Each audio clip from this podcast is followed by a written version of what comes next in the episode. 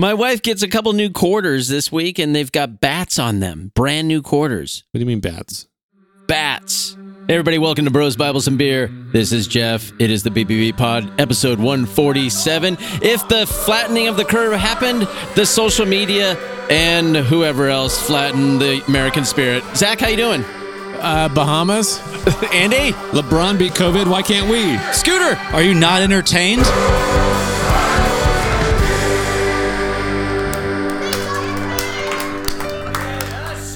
You caught me off guard, man. totally caught me off guard. It's good. We'll fix it in You know, post. you know who else was caught off guard? About I don't know, maybe four years ago, roughly. Uh, the certain- Washington Post? Certain, well, them and other media outlets, and uh, maybe about forty percent of the population caught caught off guard How were they caught off guard? in and around you know November, let's say third of 2016. How come my candidate didn't win? Yeah. So what about this uh this next one? They said she was going to win. Uh, I I don't know, but I heard that. I heard you know landslide for Biden statistics like ten to fifteen points, and then you know up, up five to eight points in the battleground states, and then a week later they do a massive poll on. Do you feel like your life is better four years later? And fifty six percent of the people polled said yes, our lives are better. That hard, that doesn't happen on an incumbent president. President usually it's like uh, low forties, mid forties, but not fifty six percent. So something is wrong with the numbers. I think. So what what Again. city uh, what city do you think is going to riot first when they find out Trump wins? Or which city do you think is going to not stop rioting? Wait, there was an election. Give me the lighter. I want a peace rally. Come on. Which city is going to be the peace rally capital of the universe? Make it happen, cities. Well, it'll be mostly peaceful, I'm sure. I'm sure. Uh, Yeah. Provo. Yeah. There was some there was some uh, action in in Utah. I think it's Salt Lake City. Some action. They got some really? got some BLM No. Action. Yeah. No. There's a little very little. I think they rolled out the If you're wondering, police pretty quick. audience, this is a teaser of uh, Jeff and Scott's spin-off political podcast starting soon in a pod feeder near you. I am, you know, speaking of that though, and people's reactions. Trump trousers and tor- tortellini. I- Okay. Scott's hungry. For trousers. Whoa, whoa. yes, Zach. No, I was just gonna. I was gonna add to your conversation, um, in that I, I hold probably a minority position, but it's probably sympathetic to some of you here that we give the office of the president way too much power. Um, Wrong. um, we we give it and we we create we almost create more power for it based on our reaction to tweets and the way the current president behaves and and even previous presidents in a way that gives it way more power. And it, it's one of those things where I think that statement's true but it might become untrue in that it, it doesn't matter whether it's true or not the perception of it creates the truth of it and the way people react it almost like snowballs Totally. into its own reality and i just saw some friends of mine that last time was not fun for them like in a very existential way and if if it goes that way again it's it's disaster pants for so many people in a way that I I wish I want to break people free of that. And the other way Mhm. too, I got family that thinks this the soul of America is at stake like never before. By the way, I hear this every 4 years from certain people uh, on so This is gonna. End I used to be a. Republican. I come I come from super conservative Jesus Republicans and I still hold a lot of those leanings personally, but I do not identify as Republican. Uh, but I've heard every four years this this everything's at stake now, and we never go back and remember everything was at stake, but that one didn't go our way, but we still made it out okay, and things are arguably better than they've ever been before. And I think that goes for both political parties. I know it doesn't seem like it does at this point. Everything is so ramped up, but I I do believe it's now I just somewhere. want steak. I just want some steak. Yeah. Since everything's at stake, steak sounds delicious Yeah. right now. Yeah, and you know, if you shut off, You if you join shut off your phones, if you shut off social media, if you shut off the TV, if you shut off the news, then You everything become a Republican. Then no, no, but then, yeah, that's funny. Then everything goes away. COVID goes away. Uh, politics goes away. The power that we give the president goes away. It all just disintegrates, and then we do life with each other, and we have good conversations, and we enjoy time together, as opposed to arguing about every little thing that's going on on social media. And uh, just as an example, a couple days ago, my wife said, "Look at this!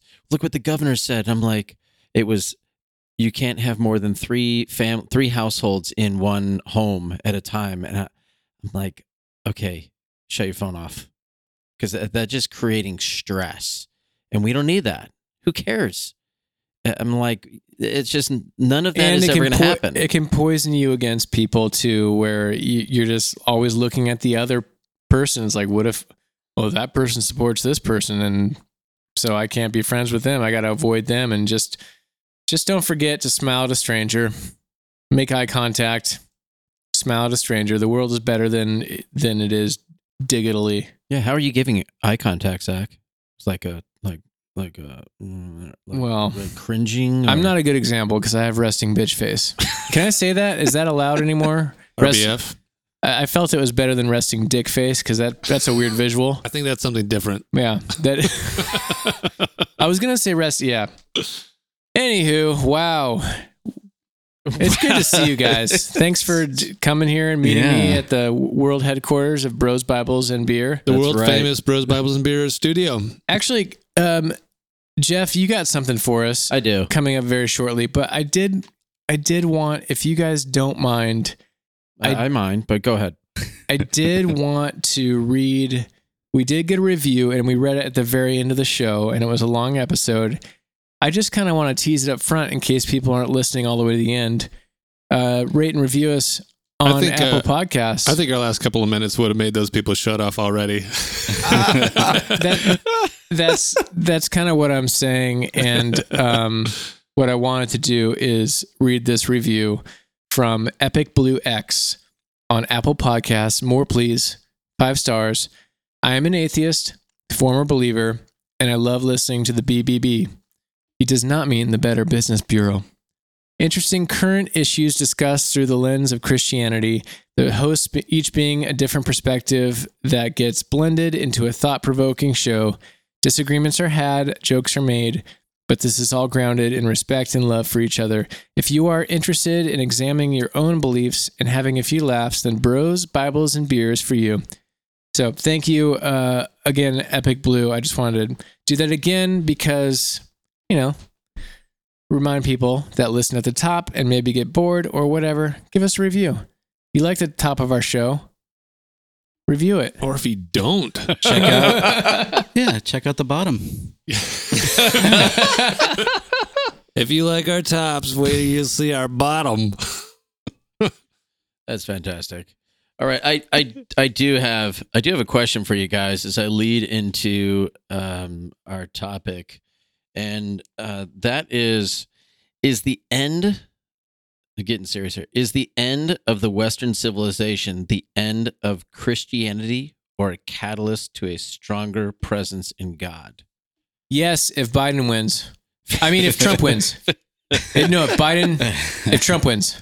I got, I don't know. Wait, What- can, can you say that question again? Yes, is the end of the Western civilization the end of Christianity or a catalyst to a stronger presence in God?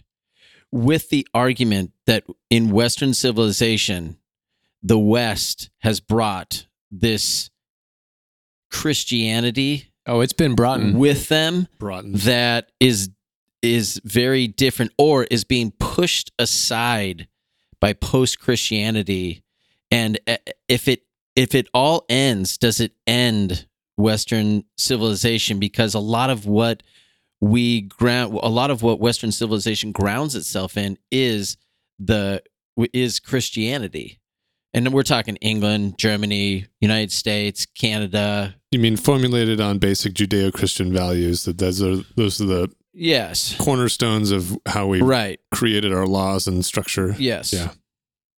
So Uh, there's some presuppositions in that question. there. Like, The end of Western civilization is one is one of those. well, yeah, and I guess is what is what the end of Western civilization? Is there a, uh, a p- particular? Are there particular things happening in uh, in these Western societies that I think there are. bringing this to bear? I think there are, uh, and I, I think we're seeing it today. Um, interesting enough, this um, some of what I'm going to um, kind of share on our podcast here is a a podcast that is uh, called "This Culture." Oh goodness, cultural. Th- sorry, It's a tough one. this cultural moment this and by John Comer and from Brid- Bridgetown Church. Uh, he's from Portland, and then Is it John Mark Comer? I think you're right. I don't know why. Yeah, John Comer sounds Yeah. like it should be John Mark. yeah. And then Mark Sayers from Melbourne. He leads Melbourne. Red Melbourne. Is it Mark, Mark John? Melbourne. Melbourne. Melbourne. Melbourne. Melbourne. Uh, shrimp on the bobby. Melbourne. There. Think He's he has Austria. Red Church, and so John and Mark Just for gingers. they do a, a podcast together talking about culture. Gin- gingers for Jesus. That. I'm sorry, Jeff. I'm, I'm sorry. sorry. Second grade recess over, I'm guys. Sorry. I'm sorry, D- Jeff. we having an insurrection here? Zach's an asshole. They're looking- Continue. They're looking for their souls. Hey, grace to you. So says I'm with you, Scott. McCarthy. McCarthy. Flub. Uh, delete. If you're listening, if you're tracking at home, that's your first drink. John McCarthy, aka John Grace to you MacArthur, was mentioned. Bottoms up. Anyway, yes, the argument is the argument is made or more discussed than really argued, and it points out that there are things that are happening in society where there's been pushback on really Western civilization and uh, America, especially, and within our own country, and pushback on Jesus and how things are done and how they were grounded, how there was a foundation um, in how laws were created and how society functions, and um, and I would want to clar- say pushback on how Jesus is portrayed, not pushback on Jesus. Is that a weird distinction without a difference? No, it's not, and it's a, it's it's a good distinction. How Jesus truth to it. followers are displaying their faith or not is kind of how they're viewed by the wider culture, and that could be detrimental. So, um, Does that have anything to do with Western civilization, though? I mean, that seems like a It- universal. It's in there. It's It's in all of them, is what I'm within saying. it. Yes. So you- that's not unique to Western civilizations. The Uh, no, or version but, of Christianity. but if Christianity is declining in our culture, let's just take America. You could, I think, a lot of young people don't have the same need to do church because they see people going to church and they don't see the change happening that they see in the Bible. Let's, for example, is something I just made up right now.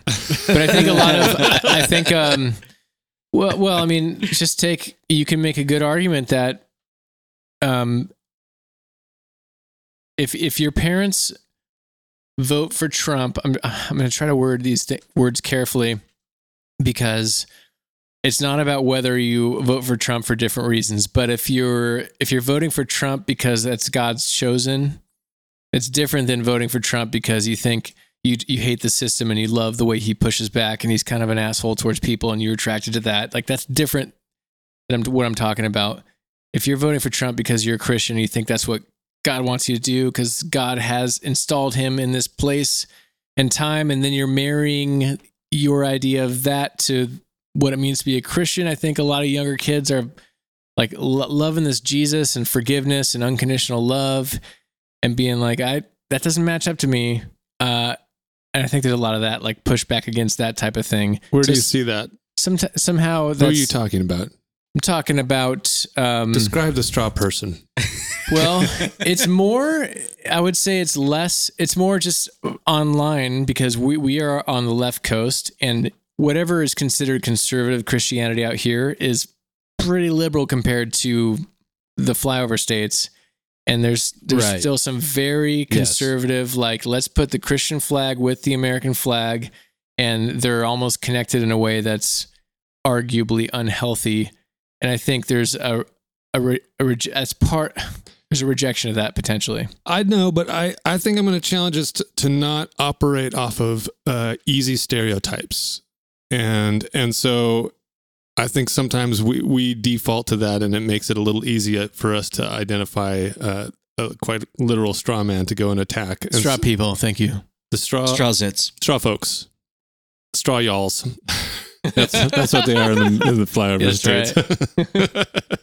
uh, because because I think that is important, and and what I was kind of getting to when you mentioned that your initial statement is, I would love for us to un, to identify each of the assumptions that are that are kind of within some of these statements that are coming through, like whether it is the decline of Western civilization, whether it is the decline of Christianity within within the Western with, within Western civilization, and like let's get as specific as we can because I think a lot of times in these kinds of conversations we start nodding and going, yeah, yeah, yeah, those those things are happening, and like Uh huh. like pump the brakes and go, is it happening? How's it happening? Where is it happening? Like how specific can we get? Whoa, yeah, we don't I, I like that. I oh, like that of course too. you do, because he just it was like another Scott. We don't need two Scotts here, Andy. Gosh, Hold on, I'm going to move my seat a little closer to Scott right now. but if I could, but um, going back to Zach, what you were saying, uh, I, yeah, I, I make the, the this distinction. I think all the time.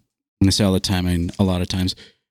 Uh, You mean when you make it? right. When I make this all the time, uh, the distinction between how people uh, present their faith and what the actual faith is. Right. Uh, but let's so let's separate the people. People are terrible. Do you, or I guess all of us, if we if we were to go to Jesus as or, or present Jesus in the the way the Bible presents him, would that would there not be any pushback against that Jesus? Um, I, it's because in, in the Bible we have Jesus offending a lot of people. Yeah. Right. And Paul Paul makes a statement: if you want to live a godly life in Christ, It's usually you will be persecuted. it's usually people in power. People that have power Mm. are are offended by what Jesus is doing. And I guess my thing, Scott, is not, and hopefully what we kind of continue through is not that, um, you know, G, it's not about Jesus. It's more about a culture or a culture's clashing and having conflict, and both of them can be believers. And there's something that's happened within our society that has created something where people are not not raising the American flag and and Jesus is our Lord next to each other. In fact, they're pushing back on it not because maybe they don't believe in Jesus, but because they're like this culture that we're in. There's something wrong with it. Our society is not functioning, and it's leaving lots and lots of people out out in the cold and we're saying we're one thing when we're we're doing something you know like yes yeah i love helping people and i have a mercedes and a five million dollar house and it's like uh yeah I'll, I'll say that you know and that i'm uh, i don't mean to like make that out as it's It's more like you can't do both. it's more like right, and it's not. It's more like there's a materialism that that you know just exists in general, but um, there's something within the culture, our culture, that there's a dysfunction, and I think people recognize it, and so there's a lot of pushback in that regard. So that's what I want us to get super crystal clear on because I still haven't heard anything that's new. Materialism has existed since the beginning of time. And so what what I hope to hear, I know you're going to play some of this stuff. Like what I want us to do is, if we're making a statement that there's the decline of Christianity within Western civilization, like that implies that something new is happening, that it's different than it was before. And so, how is it different? The rise of the nuns. I think that's what I was trying. I was trying to. What is it? Okay, well, uh, go ahead and play my first clip. All right, let's hear it. Oh, And just just Yeah, give me for your one or two sentence like recap of post-Christian culture as opposed to pre or Christian culture. Like just in a sentence or two, what is post-Christian culture? Well, essentially, I think sometimes post Christian culture has been spoken about as this blank slate that comes after Christianity. But really, post Christian culture is an attempt to advance the goals of Christianity without Christ. Oh, as the line goes oh, Without now, Christ. made famous by this podcast, the kingdom without the king. Right. Yeah, so we, I guess, have been wrestling with that. And Sorry, I have the phone, and I had go a thought. ahead. I had a thought. The kingdom without the king, uh, Christianity without Christ. I'm gonna be a little bit provocative, but it'll reveal where I'm at right now. I don't think it matters necessar- necessarily that a thing bears the name of Christ. If what it does is Christ-like love, then it's it's Christian. I don't care the label it wears personally, and maybe maybe I'm in a minority position on that, but not that he would necessarily disagree with that. But that's the first thing I thought of is like, does it matter if it if it's like a bunny ears Christian thing, or if it it's a church or there's a ministry behind it? If these people don't profess to do to be Christians, but they are doing showing Christ-like work in in their mission and what they're feel like they should be doing in life, I don't think it matters. So, in what context are you are you talking about? Just in the social socioeconomic Yeah, it could be. uh, nation context? Are you talking about the ultimate? could be like a thing like charity water. It doesn't. Well, no, but but uh, but are you limiting it to socioeconomics, or you- or or do you have a the broader, longer term, eternal view um, in mind? Oh yeah, I'm, it's le- It's less about. Yeah, there's not a checking a box f- winning souls for Christ. okay, checking so- a, bo- I'm, I'm not sure what checking is. Well, I thought that's what you're talking about. That is- eternal, con- eternal. Check- I don't know what Going to heaven, like trying to get people to accept Jesus. I don't know I wasn't ch- talking about that. Uh, okay, so that's why I was just separating those two out. So if you separate them out, then if we're talking about just socioeconomic, I the the pro the I the issue I think comes when we we don't have a foundation outside of ourselves to come to these conclusions on what love is or what charity is or who who uh, who we have compassion towards because the compassion idea has been tried before and it a lot of times it plays out i have compassion for this group of people but then i don't have compassion for this other group Right. I'm, of not, people I'm, I'm being more general. I'm not making a declarative argument. Like I feel like that's a little bit specific, and I'm I'm going big picture Can I, generally. can I can I try to rephrase it and see if it it, makes something that Be is easier to respond? So between me and Scott. maybe there is a difference if you described it as people who are demonstrating God's love. Yeah. If if it's put in that kind of context, uh, in my mind, I think you can separate someone who's demonstrating God's love uh, apart from salvation related activities. Well something that that resembles that yeah yeah it, it's it's you, you're doing the same things Yeah, Yeah. yeah, yeah. yeah you, you don't have to hey, you don't have to be a christian to feed the poor Right. Right. And so it sounds like what he's saying in this in that clip right there is there there's an attempt or there's a movement that is eff- effectively trying to separate out um, the moral goodness of Christianity. Yeah, maybe. And if, if you wouldn't have stopped it so quickly, Andy, maybe we would have gotten to more context. All right. Just kidding. It was me. Keep it going. And in many ways, heaps of people in the church have been looking at you know this this resource of this podcast to help them grapple with that. Because it's reactionary. So like Yes. I like to think of post-Christianity as like the rebellious teenager moment, like you're living in mom and dad's house, eating all of their food and living off of their dime while like tweeting against them or whatever. Yes. And in a sense, Kellyanne many of us Conway's are kid. living in the ethical kellyanne Con- Is that where? yeah kellyanne Speak. conway's kid oh my gosh. Uh, who is, Literally. who is Kelly on on Conway? Ke- Kellyanne Conway. oh my Conway's- gosh. Do you, do you want to say for the list? Seriously. Average listener might not know They what do. you're Keep talking it about. going. Okay, I'm gonna uh, jump back 15 seconds. King. Right. Yeah, so we, I guess, have been wrestling with that, and in many ways, heaps of people in the church have been looking at, you know, this this resource of this podcast to help them grapple with that. Because it's reactionary. So, like, Yes. I like to think of post Christianity as like the rebellious teenager moment. Like, you're living in mom and dad's house, eating all of their food and living off of their dime while, like, tweeting against them or whatever. Yes. And in a sense, many of us are living in the ethical house, so to speak, of a Christendom kind of Western world. But there's this reactionary moment against Christ and the way of Jesus, which is why it's great to talk about Buddhist mindfulness, even though on many issues of sexuality it's the exact same ethic, but you can't talk about Christian or Christian sexuality. Yes. So there's this reaction, this hostility that a lot of us feel at our workplace. Not my workplace, I work at a church, but um, well, actually I feel it sometimes at my workplace.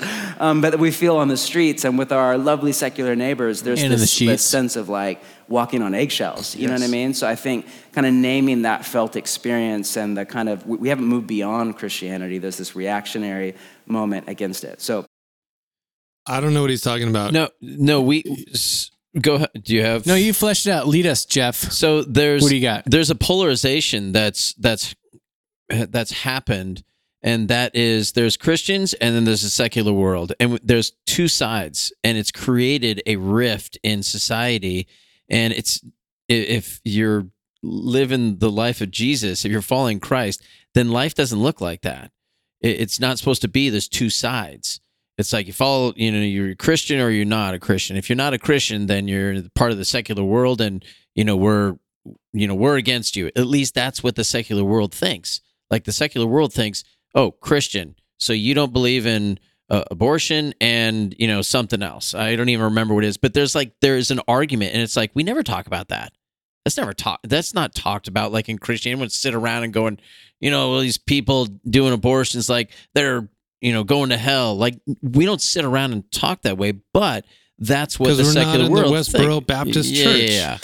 But the the point being is, he is saying that there are, there is there's two sides. It's it's a polarization of society that's created conflict, and there doesn't need to be conflict. There's Is more it maybe to it. organized? There's this resistance to the organized church or the institutional church, and and, and it's and they're saying that this this thing, whatever Western Christianity is or Judeo-Christian, over hundreds of years, well, thousands, I guess, has been built up, and we're we all have these values that were kind of given whether or not we believe a certain way, there's this general value structure that we're using to kind of reject some of the details of it.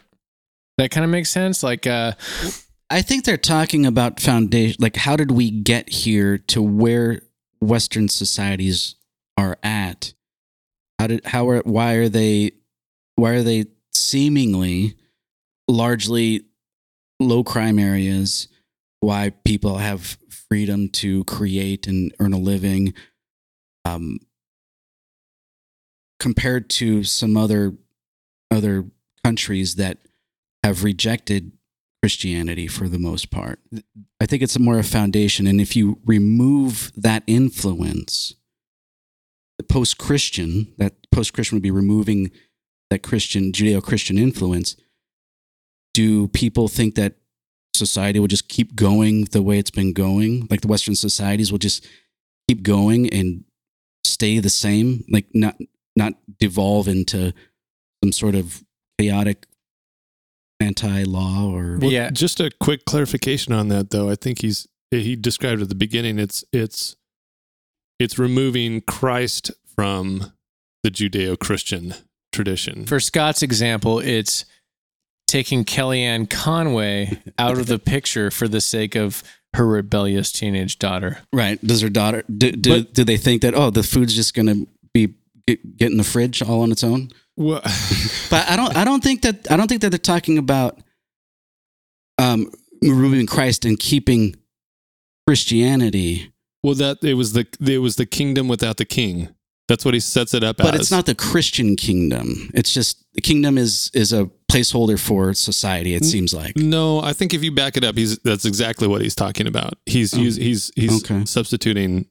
because a lot of people are really concerned with with justice and don't don't hear any of this listener as like buzzwords that freak people out. There's always trigger words in here but i'm not talking about any of those. Like a, a young people generally have this zeal and desire of like what am i going to do? And like i got i got to make something of my life. And so there's like this rejection of this natural inclination to reject the people above you because you know what's best. And I think maybe this is what he's speaking to, which is this this want to create justice and safety and assurance for everyone and acceptance for everyone and doing that while rejecting some of the very foundations that enabled us to get this far. which may be Mhm. fine, but that is like I keep coming back to this. These are not new ideas. That's Protestantism. Like that's how it showed up. It was rejecting the, the Catholicism. Right. Okay. But but the, but that was in, that was in a religious context of they, they had some theological points with with things like justice. What the the the definition of justice and how they're trying to go about getting justice. I told you not to get triggered, Scott. I told you not to. I'm going big But- picture. But the the way that they're trying to get justice, they end up forgetting moral principles, and so a lot of people Maybe who are we lot of- talking about though? Like let's just narrow it and in. Antifa and BLM, okay, right? I So- don't know if they're going after social. Well, BLM maybe. Bi- I don't know if Antifa is going after social justice. They- well, they are, yeah. and then you're They- talking about the organization. Yeah. I don't know what they're going after actually. Yeah, s- yeah. And, and so, in order to get justice, because they're marching along with BLM in a, in a lot of cases, but they, they want justice for the people who were wrongly killed in their mind, they were, or and sometimes they were actually wrongly killed.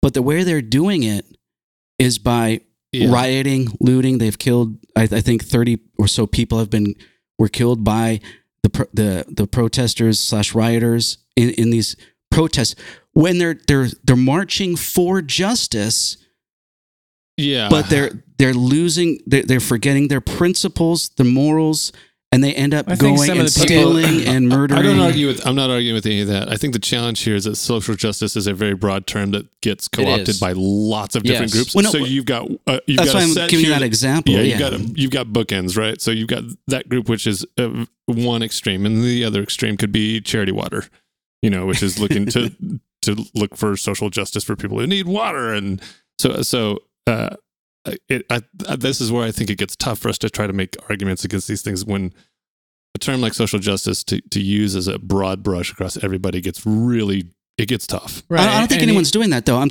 so we're taking this, and, and so th- I think this is a good example of removing removing the king, removing Christian Judeo-Christian Yeah. values in order to get a seemingly Christian value. Let's just call it justice. You can't get that justice by doing a whole bunch of injustice. And, and, and so that Yeah. would be an example Okay, of but- removing the king. Scott, the Yeah. the one thing that's going on in society right now is there's a disruption that's happened. I mean, obviously, we're in the middle of we're in the middle of chaos within the world, within our country, things that usually function a certain way are not functioning that way anymore. And when you have political figures saying it's never going to go back to how it was, uh, and those people are in power of the state of California, you know, in other states, in other countries, in global organizations that, you know, are using buzzwords that pretty much say, I'm with you. And it's throughout the world. There's something that's happened um, that is dis- it's a disruption of of what they are saying is post Christianity, and and and they are arguing that that the United States and other Western Western societies would they would do things a certain way and they become lazy. They we have no meaning but a lot of freedom in the United States. And with that and with a overflowing amount of freedom, we have no meaning to our lives. Um and or very little. And so everything we do is about about we get to choose this and this and and we Yeah. have and so we have that as the United States and what it's done is it has created a, a less Christian less less Christians in this country um, by far compared to other modern uh, societies, especially in Asia. Um, Yeah, I think that's in the fourth clip where they go. over the yeah, numbers. and we'll Yeah. get to that. But there, there's there's Spoiler. there's a uh, there's a laziness that is that's the argument they're making that has come over the United States, and now you've got what's going on right now is a a consequence of of living that life and not capturing more meaning in society. I would say, it's, let me piggyback on the word meaning or purpose. It, what if you substitute purpose is probably better. community for that? I- I feel like with this disconnect, Totally, totally. We've with lost community. dis- disconnection. How? Like God, get, let's get specific. Like let's pick. Let's let's. I was like about to. got I was specific. about to try. Scott got Pacific. I got Pacific. I love yo. that ocean. Can you get Atlantic? I got. I got. No, I'm gonna go Indian. I'm gonna go full Indian Ocean. No one goes Indian. Is it still the Indian Ocean? you can't say No, that. it's the native I don't native even- ocean. w- w- that's probably offensive. I'm sorry for whoever's not offended. Uh, okay, so community substitute com- for community for whatever you said, Jeff. And I'm wondering if it the lack of community and what I'm talking about is the the unchurched or the nuns, the N O N E's, is a the fastest growing group of people. you know Oh, what? I those take that guys. back. We our community sucks in this country. We do not have Well, good what I'm saying is that the pe- there's a lack of the number of people that are leaving organized church or religion is growing faster than anything else in this country. I think if you're talking about religions, and but people aren't less religious. People aren't less driven for ritual and community, and so they fi- are finding different pockets of communities they identify with Mhm. picture a kid that doesn't have a father in a low income neighborhood and he's got this brotherhood that he he can join up with and the fruit of which is terrible talking about like a gang activity but he finds this security and safety he finds he finds the family he needs that he lacks Mhm. and so there's there's versions of this for everything. So you you leave your church, you don't most people whether even if they think they stop believing in God, they still need community. And I think I think with that there's all of these groups that are finding community in different spots that is less of a it's less uh Christian in the sense of like most Americans would say they go to church on Sunday. That's Yeah. that's becoming less and less. And so you have these different tribes and communities that prop up with any number of agendas and so it's difficult to navigate that when they're all kind of some of them conflicting perhaps. I actually think there's an even uh, an even more subtle part of that too, which is, you know, I think we're in a unique point in history where we have churches that are the size that they are today. You know, 10, 20, 30,000 people. Oh, I thought you were going to say people. I was going to say living water. Dot, dot LV dot com dot I thought you were gonna say that the well, let me say the it. people's size because of fast food and That's true. I saw that movie, Pixar. we got a bunch of church of fatties. Um, no, Keep it going. that that you're having uh There's your cold open. there when you have churches that are that size uh, they the tendency is it makes it easier for people to to engage in true community and true and build true relationships it's easier to to to sit on the fringe on the outside versus like we talked about the last episode like in the smaller churches uh you can't you can't just hide in the back like zach Right. uh, Oh yeah, totally. and and so and so I there's am. this weird I'm going to write a book about world class hiding in church. there is this weird dichotomy that in the same breath while you were saying uh, people are, are going away from the church or moving away from the church at the same time we're having the biggest churches uh, that have ever existed and and i think that there's a, an interesting tension that exists in between there. But ultimately, I think you are right. That is maybe a good example of where community doesn't look the same today as it did 50 years ago when the biggest churches were like 500 people, maybe. I I don't think I agree with you, and I I you also don't think you agree with me? no, uh, I'm Andy. How dare you? I have a learning disability, and the fact that you are making fun of me like that is just. um, I am agreeing with your statement, and I'm also wondering if the the rise of social media and just uh, not social media, but just the access to all kinds of information and different people groups, all of this is connected too, and in a way that we're not capable of handling all the information we're receiving.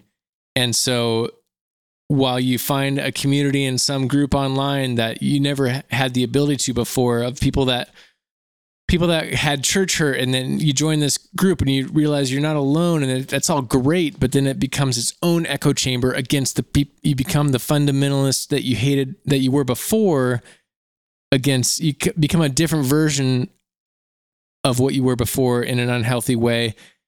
And all of that is clouded by all the information that is, is available to us. And I, I just don't think i think maybe we are at an evolutionary precipice and we will adapt to this because with each new technology there's always the naysayers saying the world is ending because of this new technology Yes.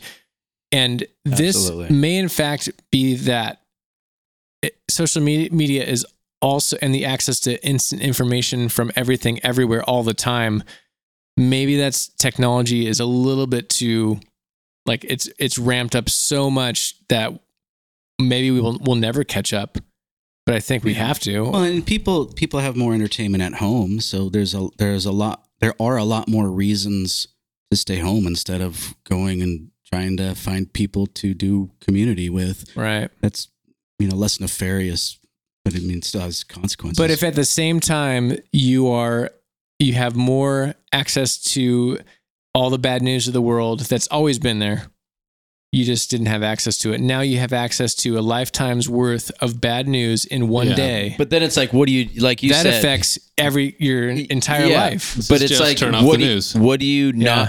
Yeah. Are you able to handle all of what technology brings? And as you No. said, like people don't have the ability. We're we're not mature enough. We're technology is just hitting us over the head, and and we don't know what to do. So there was an article that I read uh, that was forwarded to me a couple couple weeks ago, and, and and in it there's a quote from the author that says, "Could it be that God didn't wire us to carry every event taking place in every part of the world at every moment as if it were ours?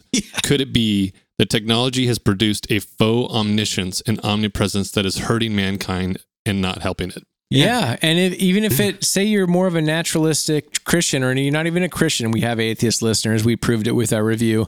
Um, substitute, Amen. Substitute evolution didn't give us the ability to yet. Like we- we're not equipped for it, whether it's God or evolution. Like however you frame it, the fruit of it is we haven't caught up yet, and will we? Well, no, No, uh, it's, we it- we shouldn't, and it continues because going on your point, Jeff, on the on the community problem. It, continues. Says up until the last fraction of human existence, we've only had to carry events that directly affect us, our family and friends, and our local community. And today, with the internet and social media, we can witness every evil event. If we miss it, a recording is readily replayed online. The carnage is funneled through our eyes and embedded in our soul. What we witness can be in the next town, the next state, or the other side of the planet. No matter where it happens, we see it. It's like we're everywhere. right. Like Dak Prescott putting on his foot backwards. God, But- that was but we don't have- terrible. But we don't have to.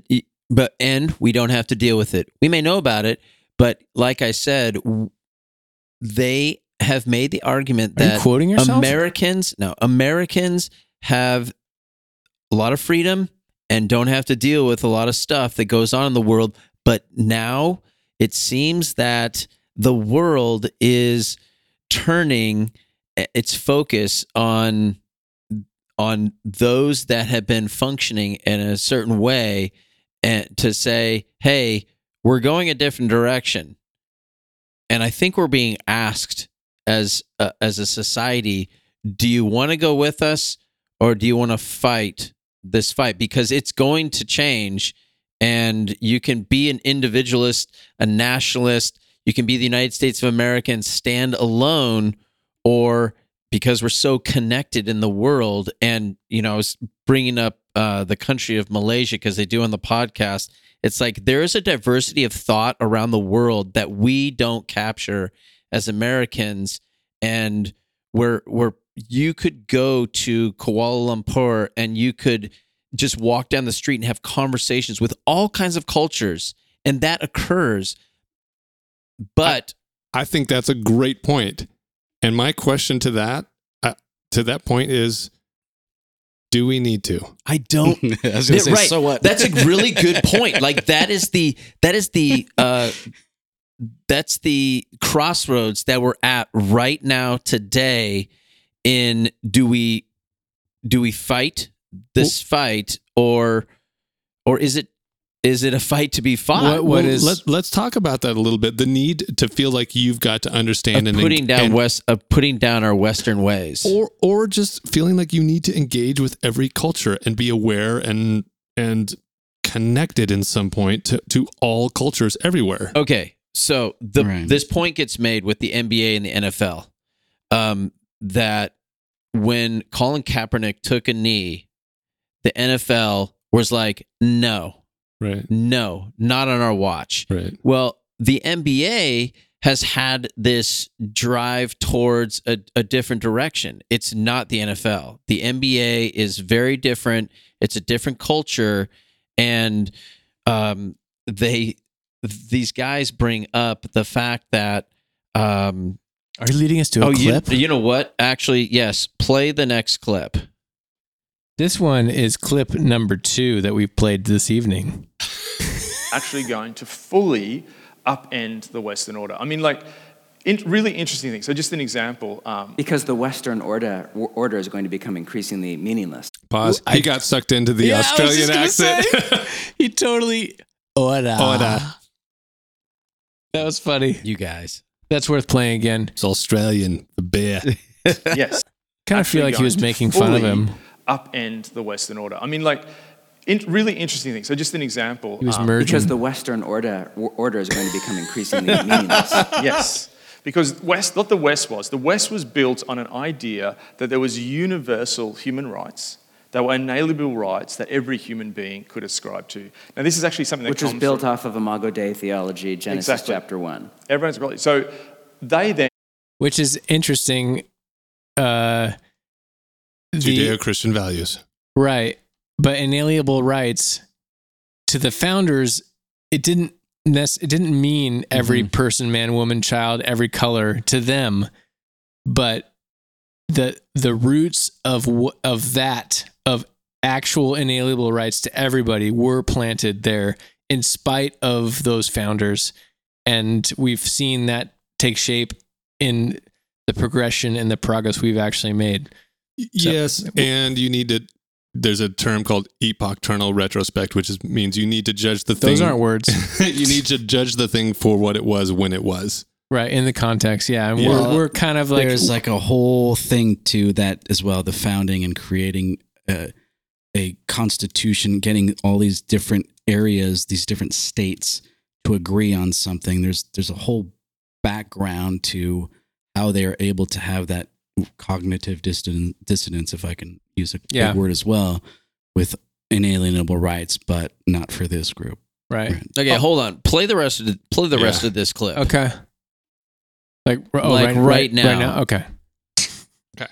and were run in, in Western countries. But then the West went through this period where let's put that in an international system. So after World War II, the US and Britain, primarily the US um, later in the, in the half of the century, built this international order where it, you know, it controlled human rights, it controlled economies, it controlled everything. But what we're living through is the complete change. All of a sudden, you've got India rising, you've got China rising, and all of a sudden, there's multiple players in the room. And the secular world no longer has like a very coherent philosophical reasoning for human rights, which Yes. seems like a, I've actually read some experts saying we're in a crisis of human rights right now. Bragger. Because without the biblical or Judeo Christian, like human beings are created in the image of God, therefore we can't gas people we don't like in a chamber. Once you don't have that anymore, who are we in the West? Some have called it Western supremacy, not white supremacy, but Western supremacy. Yes. When we come into Uganda or whatever and advocate for rights around sexuality or whatever, and people push back and say, Who are you to tell us? And if we don't have a coherent philosophical, I'm not saying I disagree with that, I'm just saying, you know, it leaves the West open to charges of imperialism. And what it means is everything's under pressure. Like, I think what has to change is that the church saw itself under pressure, but now everything's under pressure. I'm struggling with half points being made there, but it's it's it's okay. I I, I, I want to have him finish his thought because But the accent is so good. It just it doesn't matter, Well, Andy. if it was Bef- British, it would be a little bit little more more. intelligent. Before he hmm. makes those comments, there there's the what happened in the NBA with Yao Ming and the Houston Rockets, the basketball player from China who was a superstar and and he was from China. And then the Houston Rockets coach or manager somebody made a comment The GM Daryl Morey. Yeah, and everything shifted. All of a sudden, the NBA. Oh, hold on. you got to be specific about it. So it was Yao Ming was way back like 20 Yeah, yeah, years yeah. ago. Yeah, so China, China ends up being a the mass, uh, like capitalist on the NBA. It is the largest market, uh, consumer market for the NBA is China. It's larger than the U.S. today. So they are beholden in many Right. ways to to China. And so when Daryl Morey made a tweet about uh, in Hong support Kong? of freedom for Hong Kong, Because uh, there th- were protests going on earlier this year. there was massive blowback. Before and that, too. the hammer came down. The hammer came down from lots of places, China included. LeBron James LeBron shamed James. him on Twitter. They removed the logos Yep. from the Chinese, Chinese NBA, NBA. website. So the, the Houston Rockets, uh, Daryl Morey is the GM of the Houston Rockets. The Houston Rockets logos were actually removed. They stopped the broadcasting the They games. just they just disappeared. They disappeared them. which is a it's darkly comical to me that reaction. Basically the dollar matters. Cash is king. Black lives matter is secondary to cash. All these corporations piggybacking on black lives matter.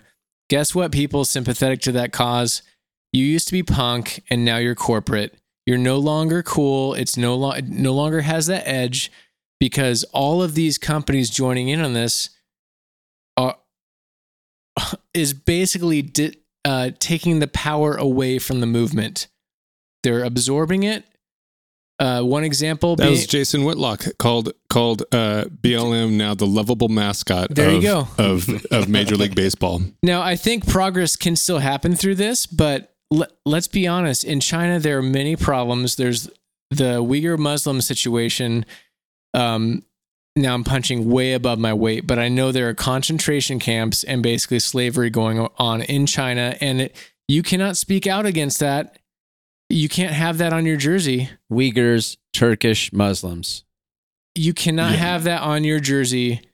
Um, so only certain lives matter. If they happen to have skin color that was black, they wouldn't matter because they they would get in, in the way of getting that Chinese dollar. So it all this movement.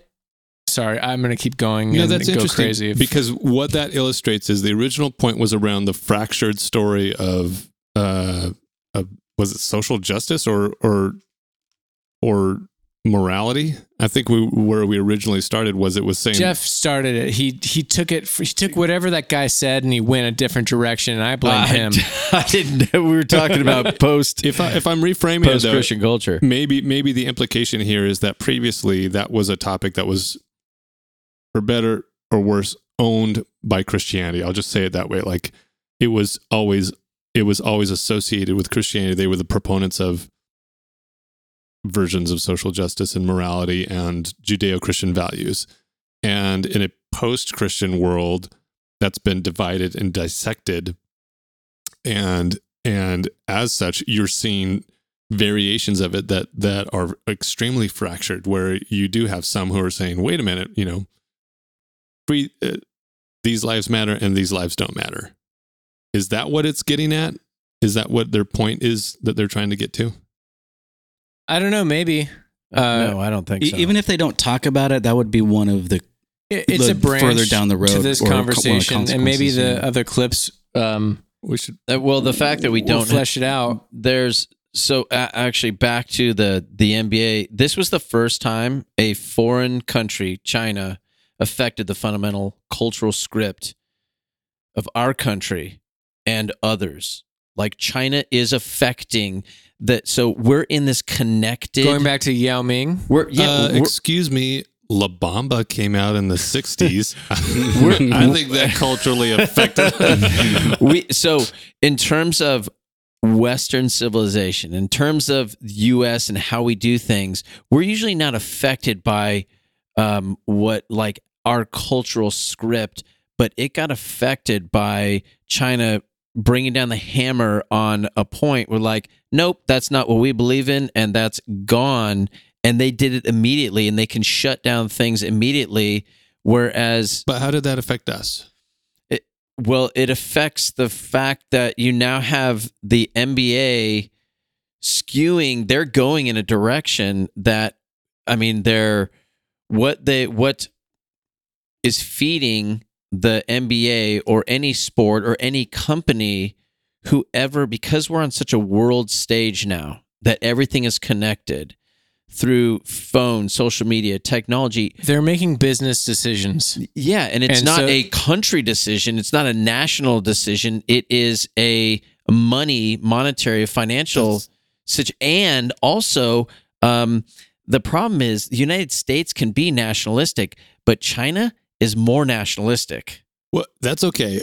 My my question is a little bit different. I'm We're actually juggling so many balls right now. I'm, I'm- impressed, guys. I'm and not, you know what? They talk about balls, tennis balls, and ba- and I'm not joking. I'm not arguing against the the idea that there is influence there, but uh, I, I'm going to play this role tonight. I'm going to make us get specific. What is the influence that it's having in our culture? Not again. I'm just kidding. uh, because, uh, like I said, I, I don't disagree that there's influence, but if we're saying that it's affecting our Western culture, then then let's get specific. What what does that mean? What does that look like? China affecting Western culture? Does it look like norms changing to you guys? Are are Which ones? Certain I don't know. Name 'em. So You guys- name the norms. get specific. No, I'm asking because I don't have a specific. I know a lot of.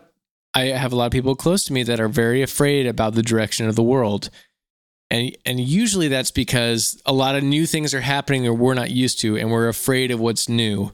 That doesn't always mean bad. It just means unknown, and humans are always afraid of what they don't know. So I'm wondering if.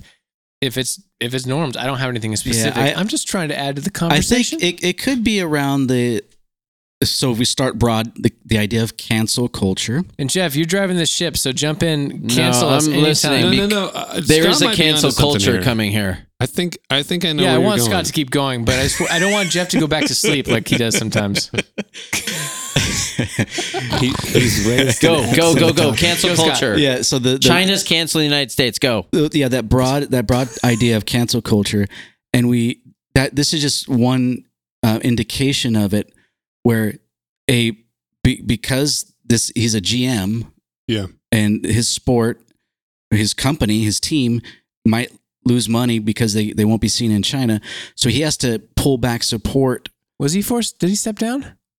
No, no, no. He, he's pull. He, he Sorry. deleted his tweet. deleted his tweet yeah Okay. Yeah. Um, so he can't he can't speak out in favor of something that he thinks is wrong Because And- of China. because of China. And, but we also see that no, because of dollars.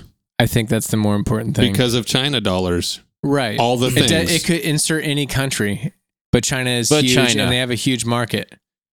right, right. But but and then we see that we we have been seeing that over the last few years. It's been growing.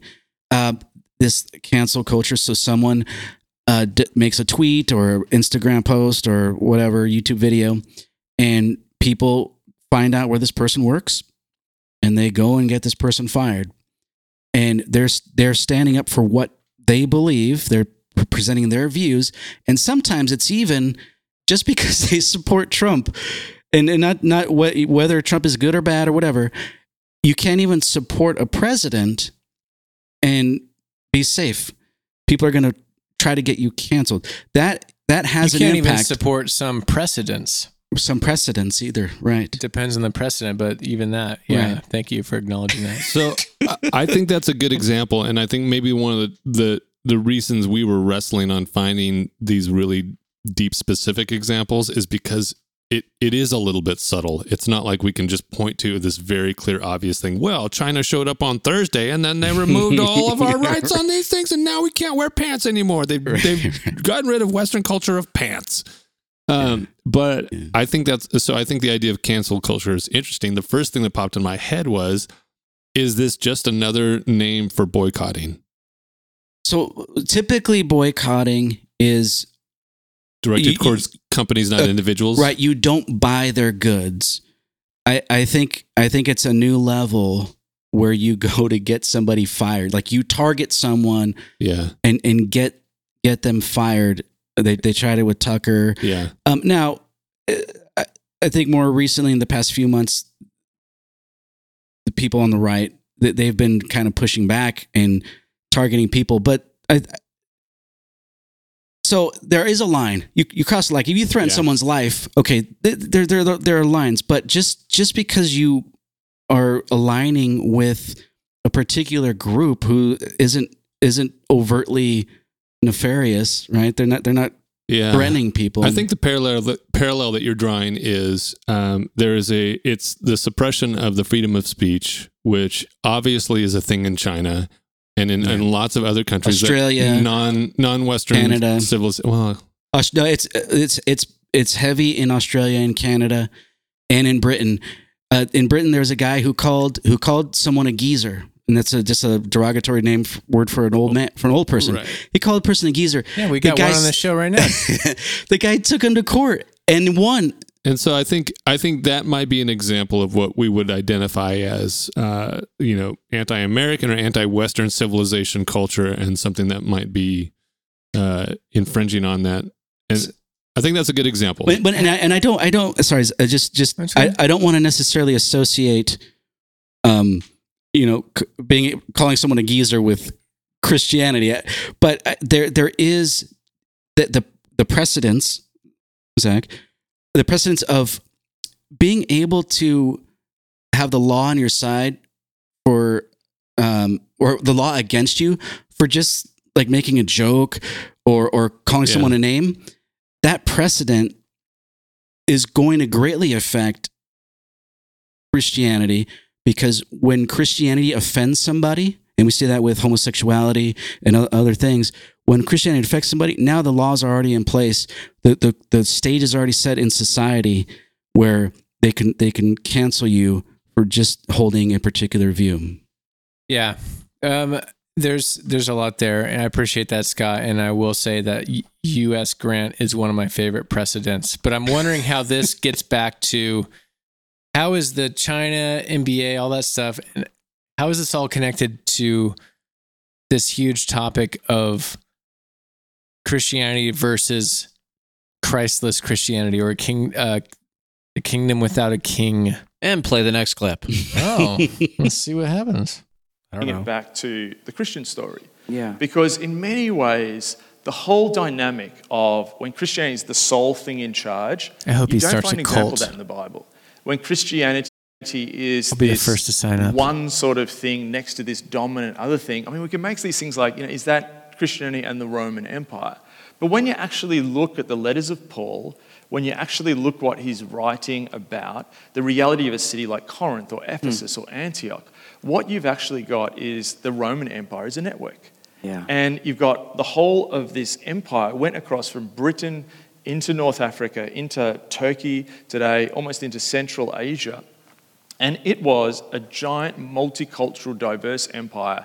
And what connected it together was Roman roads, Pass that real quick. transportation. What connected was All right, I'll, uh, I'm curious to see where he ends up on this, but my it feels like the where he's going is he's trying to draw these parallels. Like it wasn't that different back then than it is now, and I'm sorry that I'm interrupting him, but I forgive you. The thought is that if without culture, without without culture, Paul can't do what he did because culture is what expands um, The know, inter interconnectedness of of culture and different which cultures. today is what technology has done. it has done it a thousand x times, which leads back to that that article that I quoted, which was we're not equipped to handle Right. that much. So he was Paul was experiencing a drop in the ocean of what we experience today. It's like if if I can make uh, tie this into a sexual reference. Yeah, please do. It's as I know that's what Scott thought I was going to say. Yeah, that- He Kind did. of He shaking his did. head right now. if if you can at the end of the day humanity is just going to have that perfectly smooth buttery skin tone like uh, let's just say rihanna or Oh God. john legend Oh yeah. I, that that would have been my second guess. I d- yes. Yeah.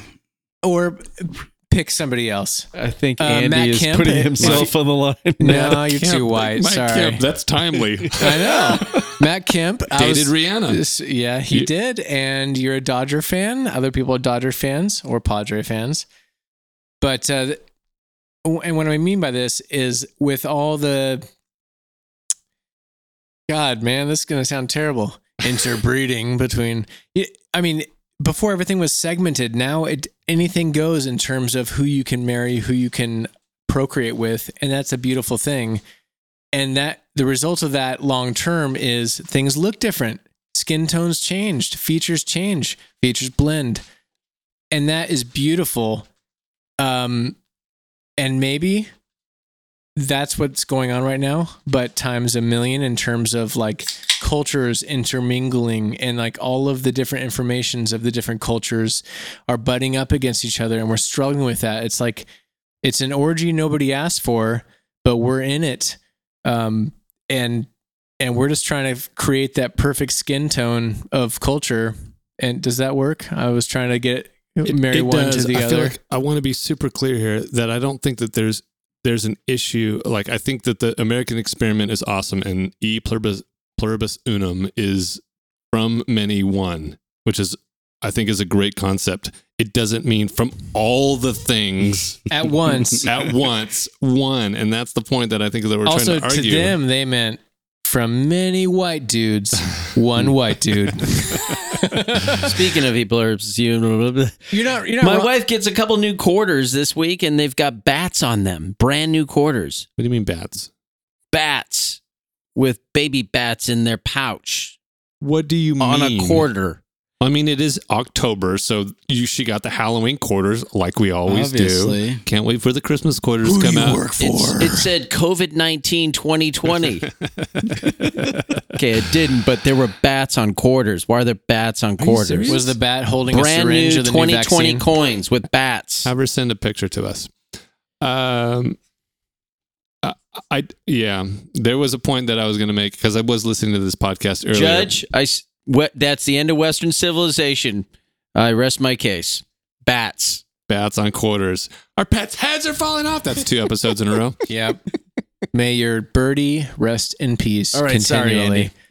Bad levity. Uh, uh, yeah, yeah. It, it's just uh, there was a connection between um, the the juxtaposition of individualism and diversity, and and that being the overarching emphasis on people or, or on on our society in general versus well let me boil it down this way today there's more value in finding the ways that we're different than there is in finding the ways that we're similar Yeah, and I don't. I don't think that is sustainable.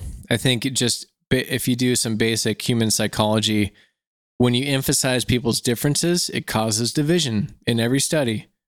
And I don't don't ask me, Andy, to cite a study specifically. Normally, I'd voice that as Scott, but Andy's can been you put all the studies in the show notes all the studies when you emphasize um, what you have in common, no matter your differences, what you have in common, that creates um, a cohesion that creates connection. And I think it's mostly the best intentions, but I think a lot of movements today, Scott, you touched on it earlier where you mentioned almost retributive, like like looking for justice, wanting to do justice, but you're tearing down to do justice. And I think that's the way the world gets justice. And that's where Christians have a unique opportunity to separate themselves. Christians offer a justice that restores. Oh, I thought you were going to say Christians should go against justice. Christians should tear down every statue. And that's where we have a unique opportunity, guys. Can we see this in 2021? Christians against justice. Hey, hey, there's been a president that's favorite verse is an eye for an eye, and you do that now, Christians. Eye for an eye. You tear down the statues. Uh, that's not what I'm saying. Justice that restores, and I think there's a lot of well-meaning people that are trying to do justice, and the fruit of which is retributive to certain groups. And I would like people to Yeah. second guess, just always question like what is the fruit of what I'm doing in spite of the intentions and how if you're a Christian, if you're not a Christian and you want to do justice, I, I have nothing to say to you because restorative justice is painful. It means losing when you think you should win. It means giving in. It means self sacrificial love. And that is not the way the quote unquote world works. And I'm using that in the biblical sense. The way of the world is is not restorative in that sense. But that's the Christian call. So are we going to be Christ followers or are we going to do justice the way the world does? Those are two very different things. Yeah. And I'm not trying to be coy here. I actually, I, I literally don't even know what the word justice means anymore. I don't blame you. Like, or, or love, or I a, come- a bunch of words. I'm not, I'm, yeah, racist. What is that? I'm not even trying to be silly with it. Like, I, I don't know what it means because you gave one example that was one crazy extreme. Uh, and then we've looked at others that are on the other side. And, and so we, we need more words. I have an example. okay. For example, let's take Harvard. I just wanted you to know I'm using an example. Uh, Harvard, I think it's Harvard. Scott will know what I'm talking about. Um, Harvard is there's a class action lawsuit against Harvard for their because they are changing their requirements to try to reduce the number of Asians, make it more difficult for Asians to get in because they are quote unquote over indexed. I don't know if that's their words, but I'm using that. Um, They're And- very smart people. Okay. changing the requirements to try to balance out the the look of their students, which is I think the goal of having They as look many different people and the ability for as many different people of all types to be at a school. That's a noble goal. But what you're doing is you are ter- you're bringing down a group that does not in fact bring other groups up. You think it is and you're trying to do that. But I'm looking for the restorative justice in this example would be what are the best ways intentions aside what will actually work to bring the group you're trying to bring up to that spot versus bring the the, the group that's excelling down um, that's just one example A culture Yeah. shift. yeah. Well, and, and that's the problem with pragmatism. Wait, Andy, you're shaking your head. Well, that was already done. That was already attempted. Affirmative action was the was Right. the law that was passed. no i know and i'm not And Title IX was the thing that was Right. that was already done. And I think often these things bear fruit that is not the intended fruit. And that's what I think. and you actually pitched them as nicer than it was. It wasn't actually ever official. It was that they got caught because they were doing this behind the scenes. Right, right. And Yeah. so there, there is. I don't know if I think it's still ongoing. The class action suit against Harvard Well, currently. Yeah, and California is bringing back discrimination, discrimination-based preferences. It's on the ballot. I forgot my ballot. I was gonna actually. I sealed it because and, I voted. and one of the unintended consequences, and this happens, I think, a lot when you lose principles. And I think this goes back to this idea of removing Jesus or, or Judeo-Christian principles. And it's it, it I might like be that you're bringing us back. uh, yeah, it might be a little fuzzy on what exactly uh, constitutes a Judeo-Christian principle or not, but let's just go with it. so don't ask him to define it, Andy. Come on. But but when you when you Scott gets a pass. I'm on his side tonight. yeah, thanks. Tell him.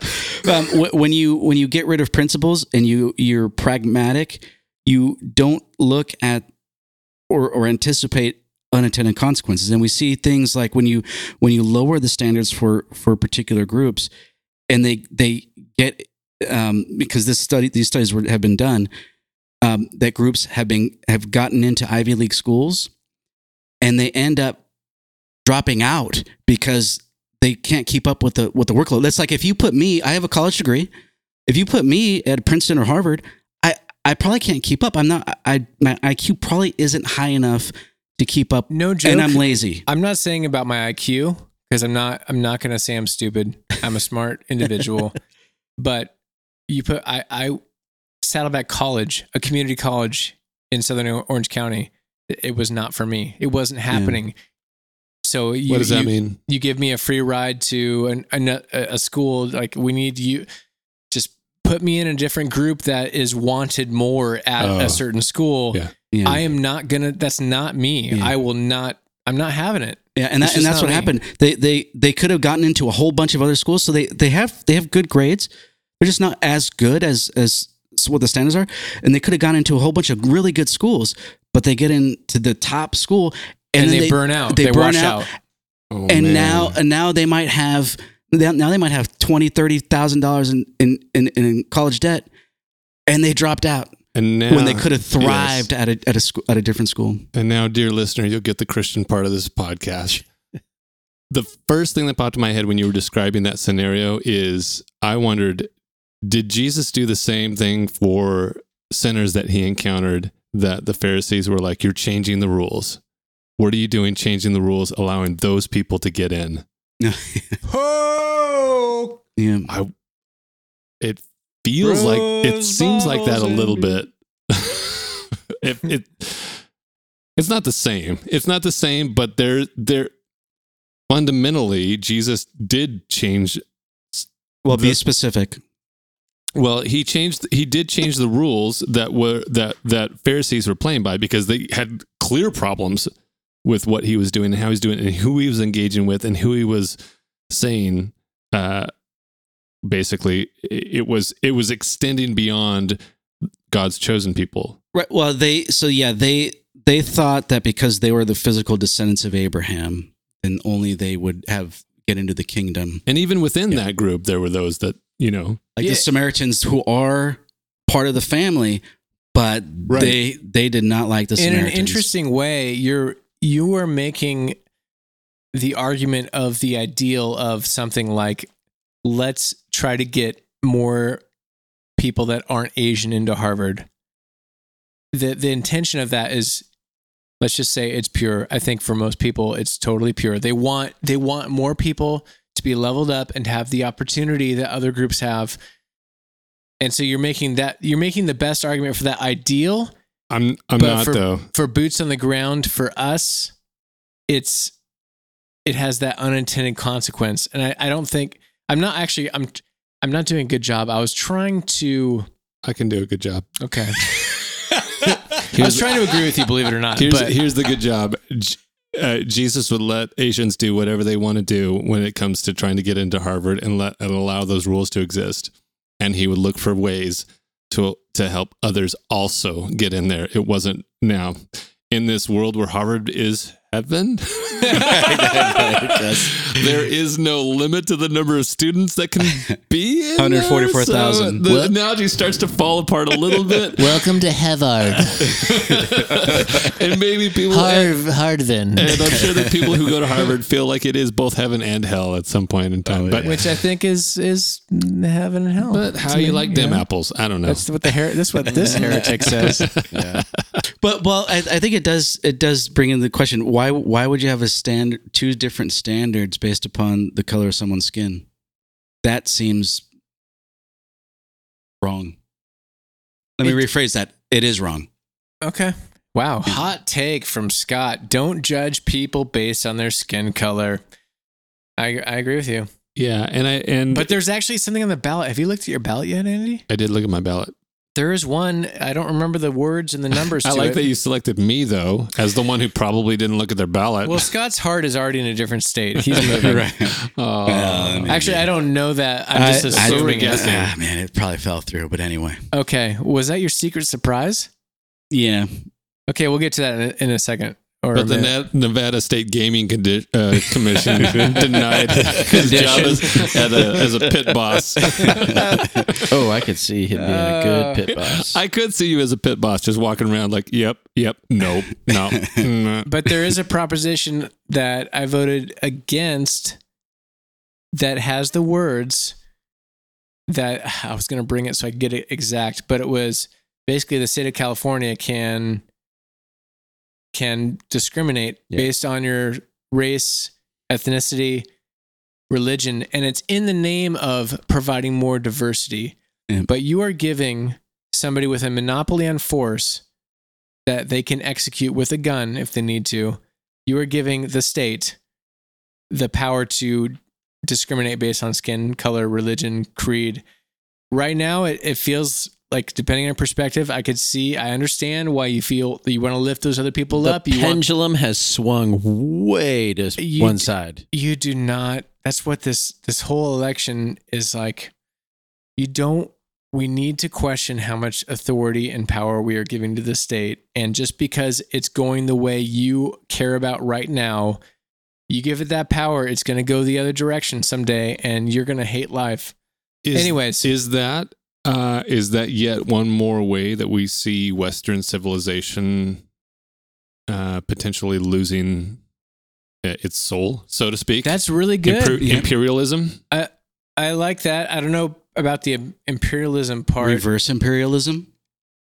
but let's just take take well, additional extra authority is more imperialism, right? yes Extra imperialism, the the freedom of speech when speech gets uncomfortable imperialism, or imperial or ism. Yeah, just take freedom of speech seems to be like I've I've seen a lot of arguments online about like oh, I'm totally for free speech unless dot dot dot. And I'm like, okay, now we're in this weird territory where you you have a guy you get in power that you like and he's going to protect that unless but once it's there somebody you don't like I, I don't know let's just say the current president a lot of people hate that guy. If you give him absolute power to control speech that's a problem. That's why the freedom of speech even if you hate it is there. And i think that's that's eroding a little bit. I think it's pretty resilient. It's more resilient than i think people that That's- are afraid of That's two man, straw man strikes on you tonight. straw people And uh, three, and this podcast is over. Okay. what do you mean straw man? Who Yeah. argued that Trump should remove free speech? Right. The, the people, No, thi- no. the people do think that I have a family member that thinks no that's not my you, point Thank Um, you, okay, Scott, okay. for talking. That's not my your- point. And My point is like you don't freedom freedom of speech, yes, but here's what your free this is what speech means. Yeah. And you you whittle away of the of how much speech covers. And so eventually you have a guy you hate like Trump or now apparently Biden is going to be the end of civilization depending on your political perspective. Are you going to give him the reins on what define is defined as speech? That's why freedom of speech should include even the most ridiculous, heinous shit. This the worst speech that you can think of is protected by freedom of speech because mm. once you start defining that and narrowing that down, it doesn't matter who's in charge. Eventually your enemy is going to have the reins of that and you don't want that. you don't want you don't want government bureaucrats defining what speech is and what's what's Right. Because that will change over time. Yep. Yep. Does that make sense? We might have gone off topic, but uh, we got one more clip. Do you want to do you want to see what, Uh, where I it leads mean, or no? Let's hear it. Let's hear Yeah. it. I mean, well, well, we could sum, you could summarize No, no, because no, it's a long clip, but No, I mean, we'll probably cut in and maybe Yeah. end it early, but go ahead. it. Yeah. Uh, you know, Yeah, go. stick with us. We got uh, what are you consuming and where's Scott moving coming up right after this. of looking at the faith lives of millennials from 25 countries across the world. They broke this into four categories. Um, they said those who at some stage, you know, born Christian or became Christian in the millennial age group, 20 to 35, that there were four groupings. Number one was those who had left the church, like they had left their faith, like I'm not a Christian anymore. There was another group who were basically, yeah, sort of I like how we start with these clips and we, we're kind of with it. And then by the end of our mini conversation, I don't know where we're at. And then we, when, when I restart, I'm like, oh, yeah, we were there. We were talking about this. believe, but I'm just not in church. I think they called them nomads, right? Nomads, That yeah. group. There was another group which were habitual Christians. These are like culture Christians who go, Yeah. their their backsides are in a pew, Once in a while, at least, but yeah, no they don't difference. really they don't really have biblical lives. But then there was this last group, and the last group was the resilient disciples. These are people whose lives are biblical. They actually are living the stuff. We don't need to talk about it, but I just have to say I hate using biblical like that. They don't have lives that are biblical, whatever the hell that means. And what I found They're so thriving, and I think they called it Digital Babylon was their name. thriving for in digital Western Babylon, world. and we need to. We'll do a whole podcast on that. But what I found so Good interesting podcast is name. the pressure of this new cultural dynamic band is actually making them better Christians.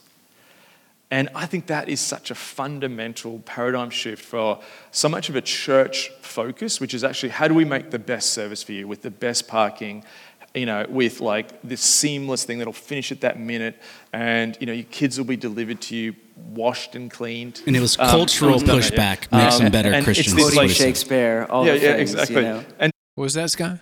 uh, he said cultural pushback is what makes people better Christians. I, I Yes. uh, yeah, I, Andy might have talked over that particular word.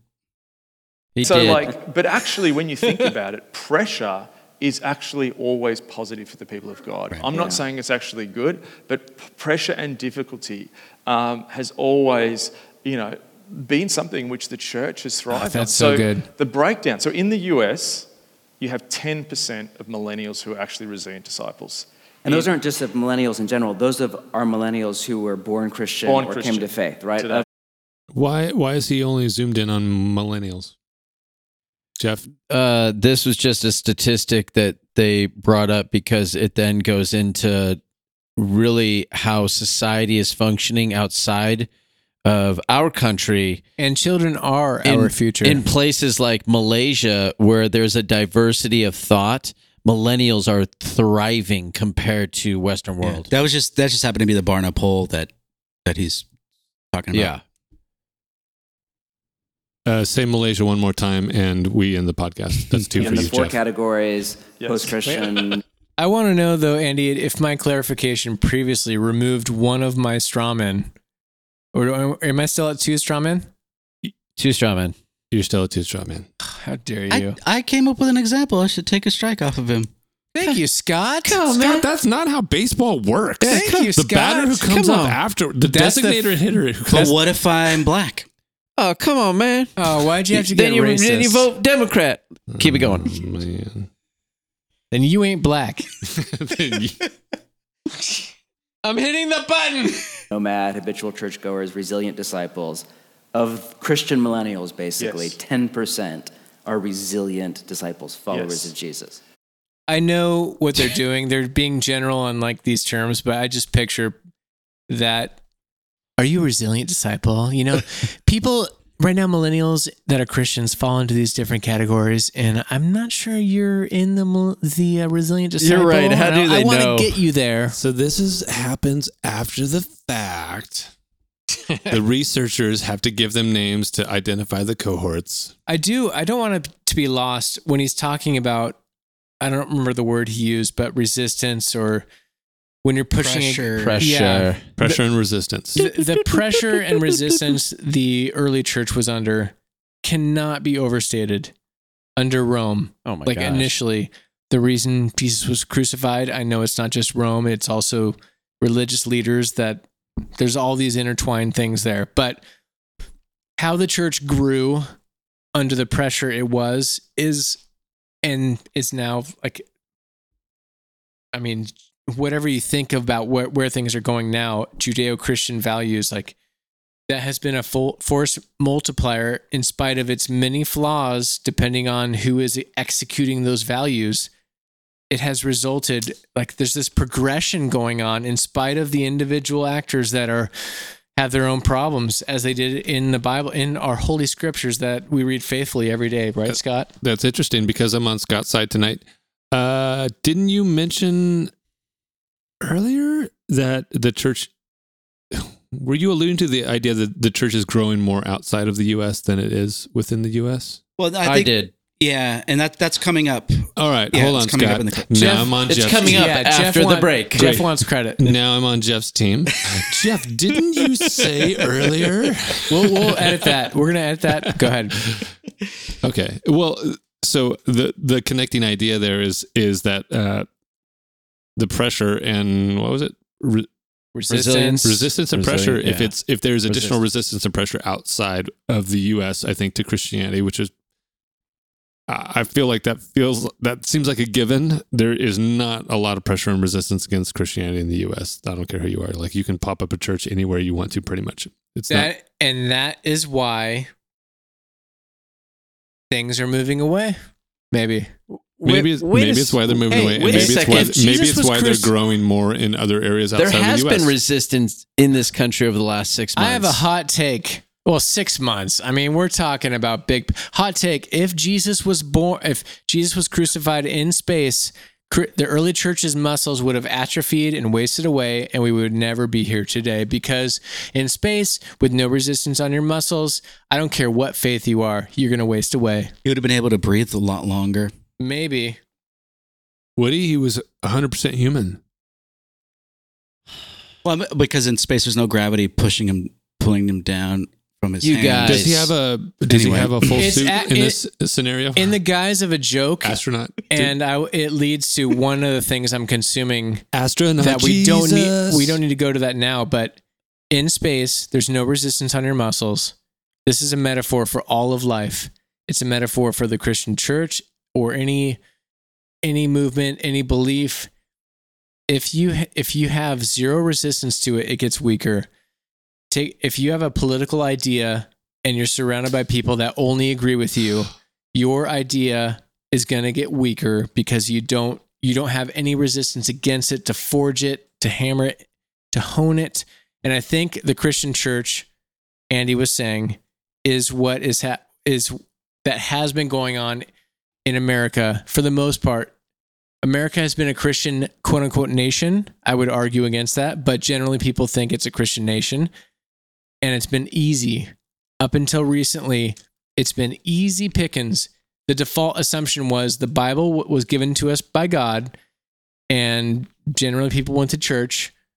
But there are more and more ideas coming against that now, but it, that wasn't always the case. And I, I think Christians right now are realizing, oh, how do we how do we deal with this newfound resistance? We weren't working, we weren't in shape for this. Does that make sense? Hundred percent. Yeah, we, we we've talked about this in the past. That's the that's the Matrix idea, where which is very biblical. they made the first version of the Matrix. I would be okay if we talked about it almost every episode. and it was perfect. And humanity rebelled because it was too perfect. yeah. and they needed things to strive against and and and I'm very curious if if in part of the the God's plan eh, after uh, Adam and Eve f- fell in the garden and uh, there's strife and struggle that that occurs from then on and therefore therefore that becomes part of what humanity has to do to grow and change and move and it is it is the new way of being human effectively that God puts in it puts into play. I I quibble with a lot of that, but keep going. Yeah, me too. I'm on Zach's side here. Whoa! Shots fired. No, keep going. God, we were it. a tag team. Allegiance will change on the next Bros, Bibles, and Beer. Alliances are made, allegiances change. uh, but I do wonder if uh, what that has resulted in today is the fact that uh, our lives are so easy that we're desperately searching for things to fight against and to struggle against. And therefore, we're digging way deeper to the bottom of the mostly empty cookie jar. Well, that's why the idea of of freedom and meaning, like we don't have any tough. The United States is not tough. It's We're not in any wars right No. now. Well, I mean, arguably, uh, we're we still might in be in Iraq. cool- nobody's calling us to go to war. There's no skirmish. We There's might be in kind of a simmering civil war right now. I don't know. I, I would I would say big picture. I agree with you guys, and I, I just am picturing people. I want to talk to the people that are like, "What about?" There are always things that are wrong that need to be righted, and we should work towards that. And none of us are saying that there's no problems. That Are you on shouldn't- a PR campaign Yeah, right yeah. now, Well, Zach? Yeah, I'm, now, I'm caveating the shit out yeah, of this in thing. some in some areas of of the country, there are a lot of struggles. Uh, but in general, uh, when humans in general, when you've got your food taken care of, you're not starving, You've got shelter, and you've got community, uh, all taken care of, and you've got free time.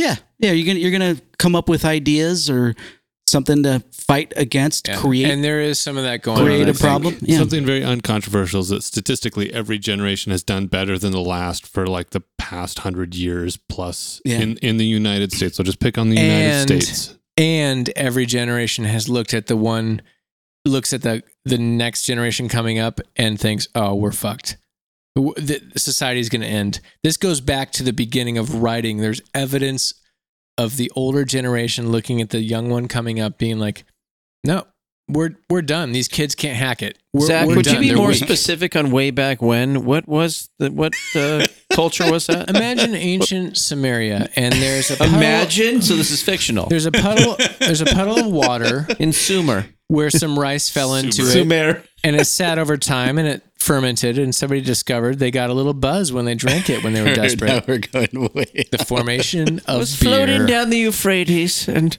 that's how beer was invented people you're welcome bros bibles beer we got bibles we got beer and the four of us are that was your the bros. reference of the night. What is everyone drinking tonight, by the way? I am curious about that. a lot That's a great segue. What is Zach not drinking? I, I've been drinking a lot of water in addition i finished this podcast with an ashland hard seltzer lime Oh, I had I had the pineapple. yeah I finished with the Green Flash West Coast IPA. Scott? No, I'm I'm going uh, non. What do they call it? Um, no, Fun. no fun. La Uh, Croix. I'm going with La Croix. Um, You putting up the white flag today? Also, shout out local brewery, San Diego. Nope, Anaheim. San Diego, Slap. Anaheim. Slap San him. Diego, Anaheim. Brewery X, Anaheim.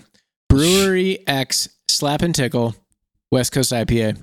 Thank you, Brewery X, for making a, a West Coast IPA On the West Coast. in a world Slap a tickle. in a good. world where everything is hazy and East Coast it's nice to get back to a West Coast crisp, bitter, clean, clear looking beer. Filtered.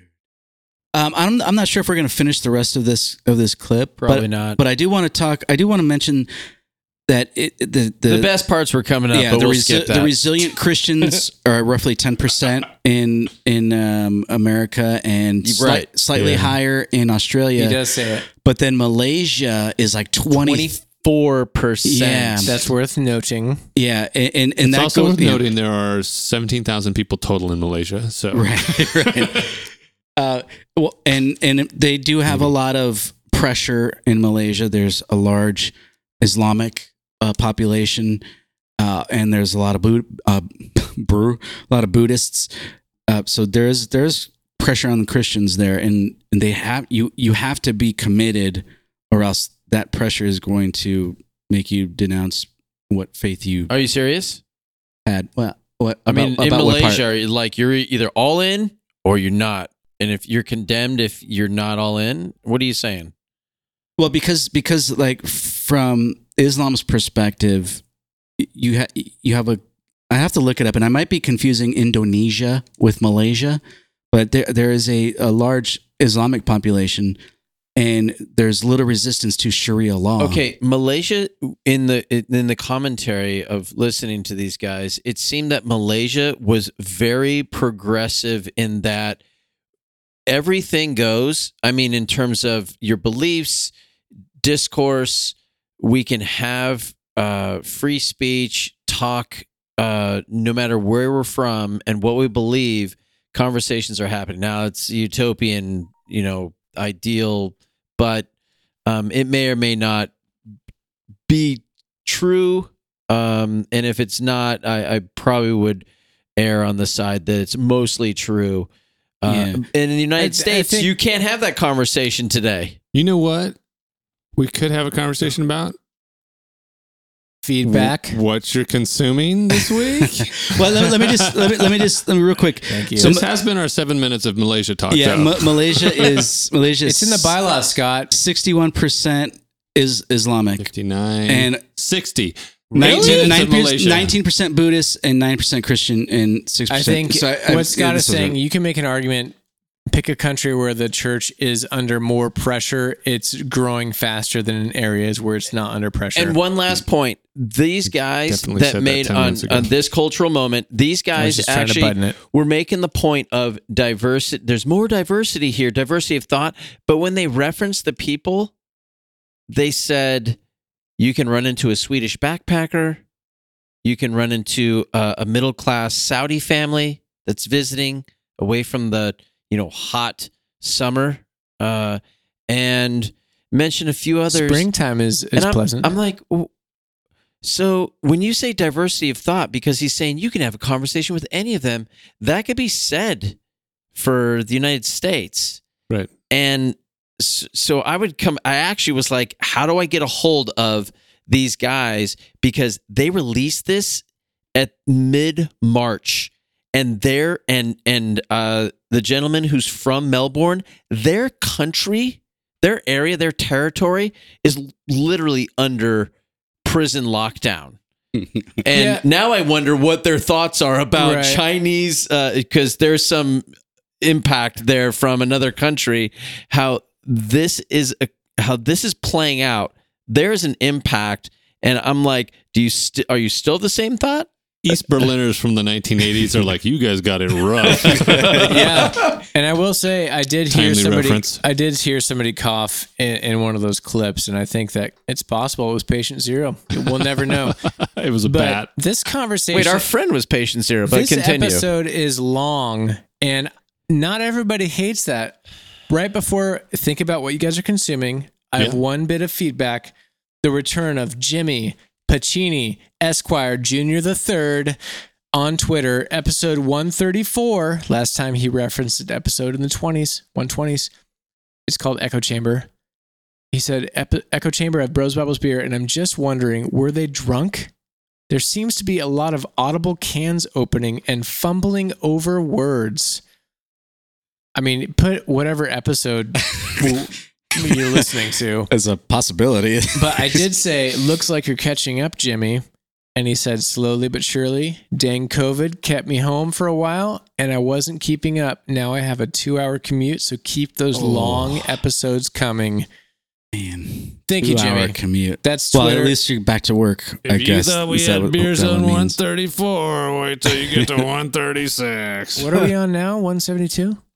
What is this? 147. And All right. realize we do drink throughout the program. So if we get a little sloppy at some Uh, point, It's in the name. yeah. You knew what you were getting into, Yeah. Jimmy. Yeah. Bros, Bibles, and sloppy drunks. Yeah. Coke, crack, and All right. What Fun. are Next. we consuming? Who's going first? Go. Well, clearly, the thing that I've been consuming has come to its culmination, which will result in me now canceling cable because I have no need for it anymore because the Lakers have won their 17th championship. And the King Le- LeBron James has brought he's done what he said he came to do. And he brought the championship back And He puts the king in kingdom. and he put we can all pour one out for Kobe this year. And uh, all is right. All is right again in the in the NBA Yes. regardless of whatever Daryl Morey tweets uh, Okay. This is Yeah. true. All right. Well, c- Next. co- coming on the back of whoa dude come uh, on man Jeez. We're going to edit that out. do you Edit hear the out. words that are coming out of your mouth climbing onto the back of something that Scott said. Oh my God.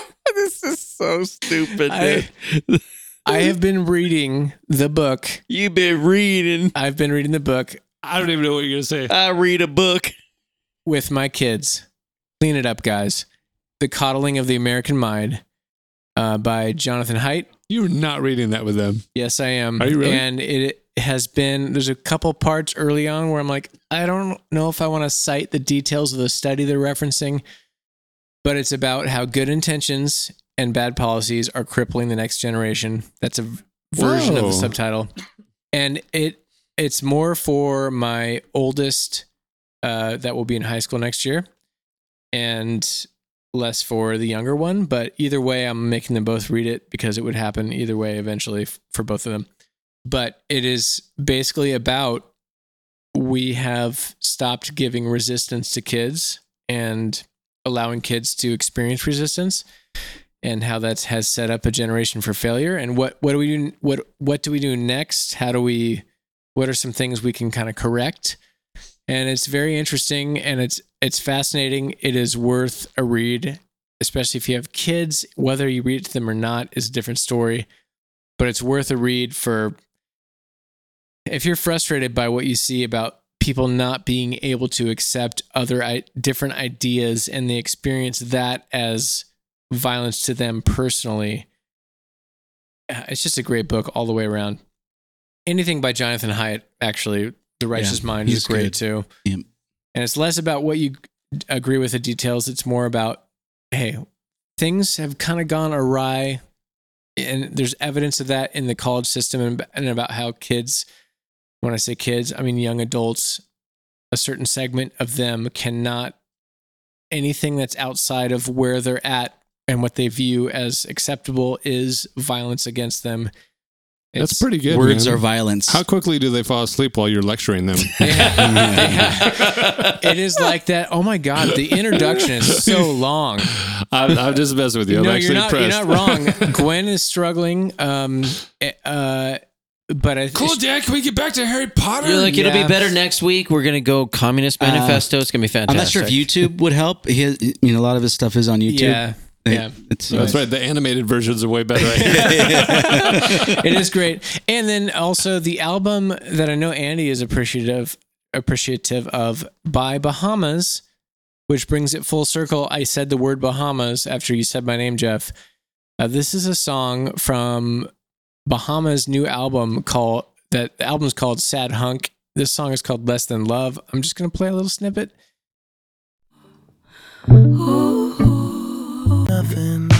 All right, I skipped forward a little bit. I don't wanna wear no muzzle. What I love about this thing don't wanna cause no is that it's so sparse. To If I use the word naked, is that like it, it feels naked? Like every instrument is clear. He's doing as minimal. The arrangements are as minimal as possible to get the effect. Like minimum effective dose in songwriting and arrangement. There's no room to hide. everything that's left Every little piece has to be carefully crafted. but never read. And it's like the vocals, correct me if I'm wrong, it seems like I I don't know if there's less progression because it seems like he's here and he's like in the room and it's very intimate and uh, Well, turn very it up, lifelike. It's not processed. Yeah, give us 20 seconds just alone. Let's get some of the chorus. Here we go. I don't wanna wear no muzzle. I don't wanna cause no trouble. I don't wanna have to struggle with the truth. Let's just hear how this I chorus finishes. Cause no stress. I don't wanna make no mess. I don't wanna live with less than love. Is uh, that's Bahamas available on all the streaming services. I love this album. It All right, is. I'm done. It- it is good, and I and I need to be honest that I uh, you sent that to me or you mentioned it to me, and I went and listened to it, and then I sent it to a lot of other people, and I didn't cite you as the source. So I've got a lot of Guys, I people. discovered this new all right. band. Hey, uh, you want to know about the good stuff that's out there? Listen to this. You know that just listening to that, it makes it reminds me of my kids. I don't know why there was. I don't want to live with no less. I, there was something in there that just made. Me I don't want want to to live with less than love. Okay, and that's what rem- that's what made me think about. Oh, about that's kids. right. I love my kids. And no, no, no. That I have, you know, things consuming. I've, I haven't been reading or or listening to much. A little bit, but it's more. I come home every day, and one of my kids asks me to throw the football, throw the baseball, and eh, no matter what I'm doing. I just get up and go. And there's been some resistance. I'm like, ah, I'm kind of tired, or I want to watch this TV show, or I want to look at this article on my phone. And I've I've kind of been proud of myself. I'm like, I'm dropping it. I told myself a long time ago I would always drop it. And I feel like I've been getting a little lazy. Not that I haven't been dropping it, but I'm like, I, I just I can feel that I want to be lazy, and I definitely need to go outside and throw the ball. And so that has been fun. It's been cons- it's been good consuming Your kids. my I've said this before Yeah. because I've said that before, but it's been consistent. And I love that I love being uh, a father and just mentoring my kids and having fun. And so when they look back, I want them to like, I want them to remember those memories. So I'm, uh, I'm very hopeful for my kids' future because I'm like, I, I feel like I'm taking action. I've done it. I'm planting seeds, and I hope that it pays off. And so that's my uh, that's my bragging. I'm That sounds bragging. great, Jeff. But what are you watching on Netflix? Nothing. I haven't watched Netflix in forever. I'm joking. And when I I'm say joking. forever, I mean 12 hours. It's wonderful, and you've shamed us all because like you're doing wonderful things. Yeah, I'm it's like doing a- it's like- amazing, wonderful things. That's great, Jeff. But You know, uh, what show am I going to watch? It's not going to help me know what I'm supposed to watch I'm going to continue on. the Western civilization Great, right thanks. He to the quit. Netflix like I quit drinking. Scott, Uh, I actually can't. Wrong. I canceled ahead. Netflix Yeah. Oh, because of cuties. because of cuties. Did you? Oh. Yeah. I actually had some clips related to cuties. Yeah. Maybe we'll get to that later. And I and I also because I, I caught up on The Walking Dead. Nice. So, Which uh, the first couple seasons were some of the best TV I've seen. yeah, got a little weird after that. I keep trying to convince Lindsay because she she does like survival esque movies, but is but struggles with the the Zombie. grossness of the zombies. She has to try season one. And that sounds like It's so I good. Think, I think you'll like it. Just reminder that zombies are just a metaphor. They They're just a metaphor for whatever is in your life coming at you. Maybe she can start with Thriller by Michael Jackson, that video, 15 minutes, and see the zombie that Michael Jackson is. Why don't I Go Maybe from she there. can I'm have gonna- some I'm warm gonna milk and start by cookies. just playing the song, and if she asks why I'm playing the song, I'm like, "Well, it's it's October. Yeah. This is what we do." And then slowly, I'll put the video on, and the next thing you know, I like it. Good, Yeah. good call, Jeff. It's a taster. Yeah, Man, the next thing you know, the podcast is over. Thanks, guys. But you, so you you killed off Netflix. Scott. Killed But off what Are Netflix. you, what are you consuming? Uh, I continue with my um, a lot of YouTube with politics and the economy and stuff, but there's only uh, you know a little like two and a half months left in Yeah. the year, so I'm kind of Actually, I think there's only 22 days left in the world. that's right. good point. Yeah, that's shoot, man. Oh well, on October 22nd, I think something's supposed But to we keep happen. teasing this thing that Yeah, was well, going to uh, happen this to you. thing. But uh, um, so I had uh, I, my plan was to read you know the entire Bible in the year. Oh, Only two and a half months left, and I got a lot of. mm, I'm kind of kind of far. You hung up on Leviticus. Yeah, I still I still need all the the Pentateuch. And Second Chronicles. se- yeah. Um, so I got to really focus on that instead of watching YouTube. That's so Yeah. hard. I think this will be the fourth year in a row. That's what I'm shooting for. Oof. I watched a YouTube restoration video of a Game Boy today. It was a full teardown and complete restoration of a Game Boy God, from that's the 80s. exciting. It's- I know it's Yeah, it's way better than reading the Bible. yeah. You cited lockpicking videos a, a while That's ago too. Oh, yeah. Don't act so high and mighty. I I try I, I had to try to pick a lock yesterday. Did it work? Did no, you? You're watching the wrong video. The lady, the lady popped out of her door. She's like, "Excuse me, what are you doing?" I'm just practicing. Why were you doing it at two in the morning, Scott? That John Denver's full of shit. it would have worked. I was having trouble reading the I had, Bible, so I uh, thought I'd do some pick, some picking. if I had more time, I, I felt the pins. I had a few of the pins. I just I needed some more time to get the others. I love when you. But but then the then the couple woke up and I had to get out of there. Like, oh, wrong house. Well, uh, it- uh, Um, but yeah, Go to Portland. Nobody cares. Go pick do whatever you All want. there. right. But no, I, that the whatever that the secret thing. I, I think it's fallen through. So Oh it's man. uh, so you were going to you're- move. you're stuck with me. oh, it was. You were gonna move. where were you going to move? I'll Um, well, that's what the secret part was. I think moving was kind of implied there. But uh, yeah, the secret part is probably. Malaysia, huh? It was Malaysia. Where was it going to be? That's why I know all these facts about Kuala Malaysia. Lumpur. Scott knows a little too much about Malaysia, I think. I want to hang out with the rigorous millennial yeah. biblical people. It would have been out of California, somewhere up north. Wait, north like Portland? Canada, Canada? like No. Vancouver. No, Vancouver's probably worse than California. Yeah, why would you live on America's hat when you can live in America? No, seriously, where were you headed? I can't. It's it's because it st- still might happen. I If you say it- what are they going to close down the city? This All right, isn't like yeah. the secret sin that, that Satan will find out if you say it out loud. If you say it out loud, it could still happen, right? Is there something that you're jeopardizing if you say it? Um, well, uh, there's well, there's yeah. if you were to say non-disclosure. masturbation out loud right now, it could still happen. You're moving to masturbation? That's a city? what? Scott, where is that? What part of the country? Feels like it's in the lower middle section of the country. No, but there's a. I, I I thought there was one. guys. I thought there was one more northern too, like higher. How are you doing it? I don't know. Jesus. I, I want to say somewhere in Florida, Oh, you serious? like the northern part of Florida. That feels right. Shut Does the it front feel door. right? Like, uh, wait, where you were going to move? Yeah, Oh, you're Like right. Jacksonville? It does Uh, feel right. Oh, I just thought you. No, I like the thought like North- Tallahassee. geographically it looks like. I a- mean, I was Tallahassee. thinking of a flaccid penis. Yes, I'm with you, Andy. continue. Hey, everybody. No, thanks, I've for, up north. thanks for the being This- here for the This is almost gonna- the third hour. Yeah, north, this is the gonna- northwest, mid northwest, Like Washington, get Yeah, rid of north those, to get rid of those state taxes. west of west of or east of that, west of Washington, Montana, east of Idaho. Washington.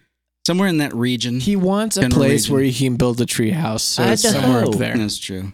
Do you So, want a treehouse? above Coeur the d'Alene. ground. My cousin lived in a treehouse. Coeur All right. I'm cutting you guys off, guys. It's been a long episode. I don't care what Jimmy Pacini says.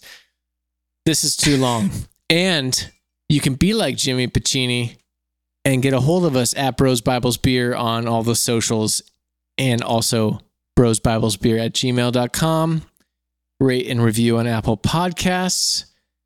Tell your friends, um, because we're hearing from corporate, and we need people to tell their friends more. Big That's time. what corporate says. big time. We're gonna get well. We're gonna have to fire somebody if uh, you know we don't get a phone call. Yeah, big podcast has been talking to us. Yep. and everybody hates big anything. So, oh yeah, you said phone call. China's gonna cancel us. Voicemails. Voicemails. wh- Where can people leave us a voicemail? Anchor.fm slash BBB pod. Perfect. They can catch us there. And on the socials. I already said it. I- You, you were looking at the sound waves. Sorry, I saw the peaks of the sound waves. All right, let's get out of here. Well, thanks, guys. Yeah. Grace, peace, cheers. Thanks, Yeah. guys. All right, I need to do some stretching.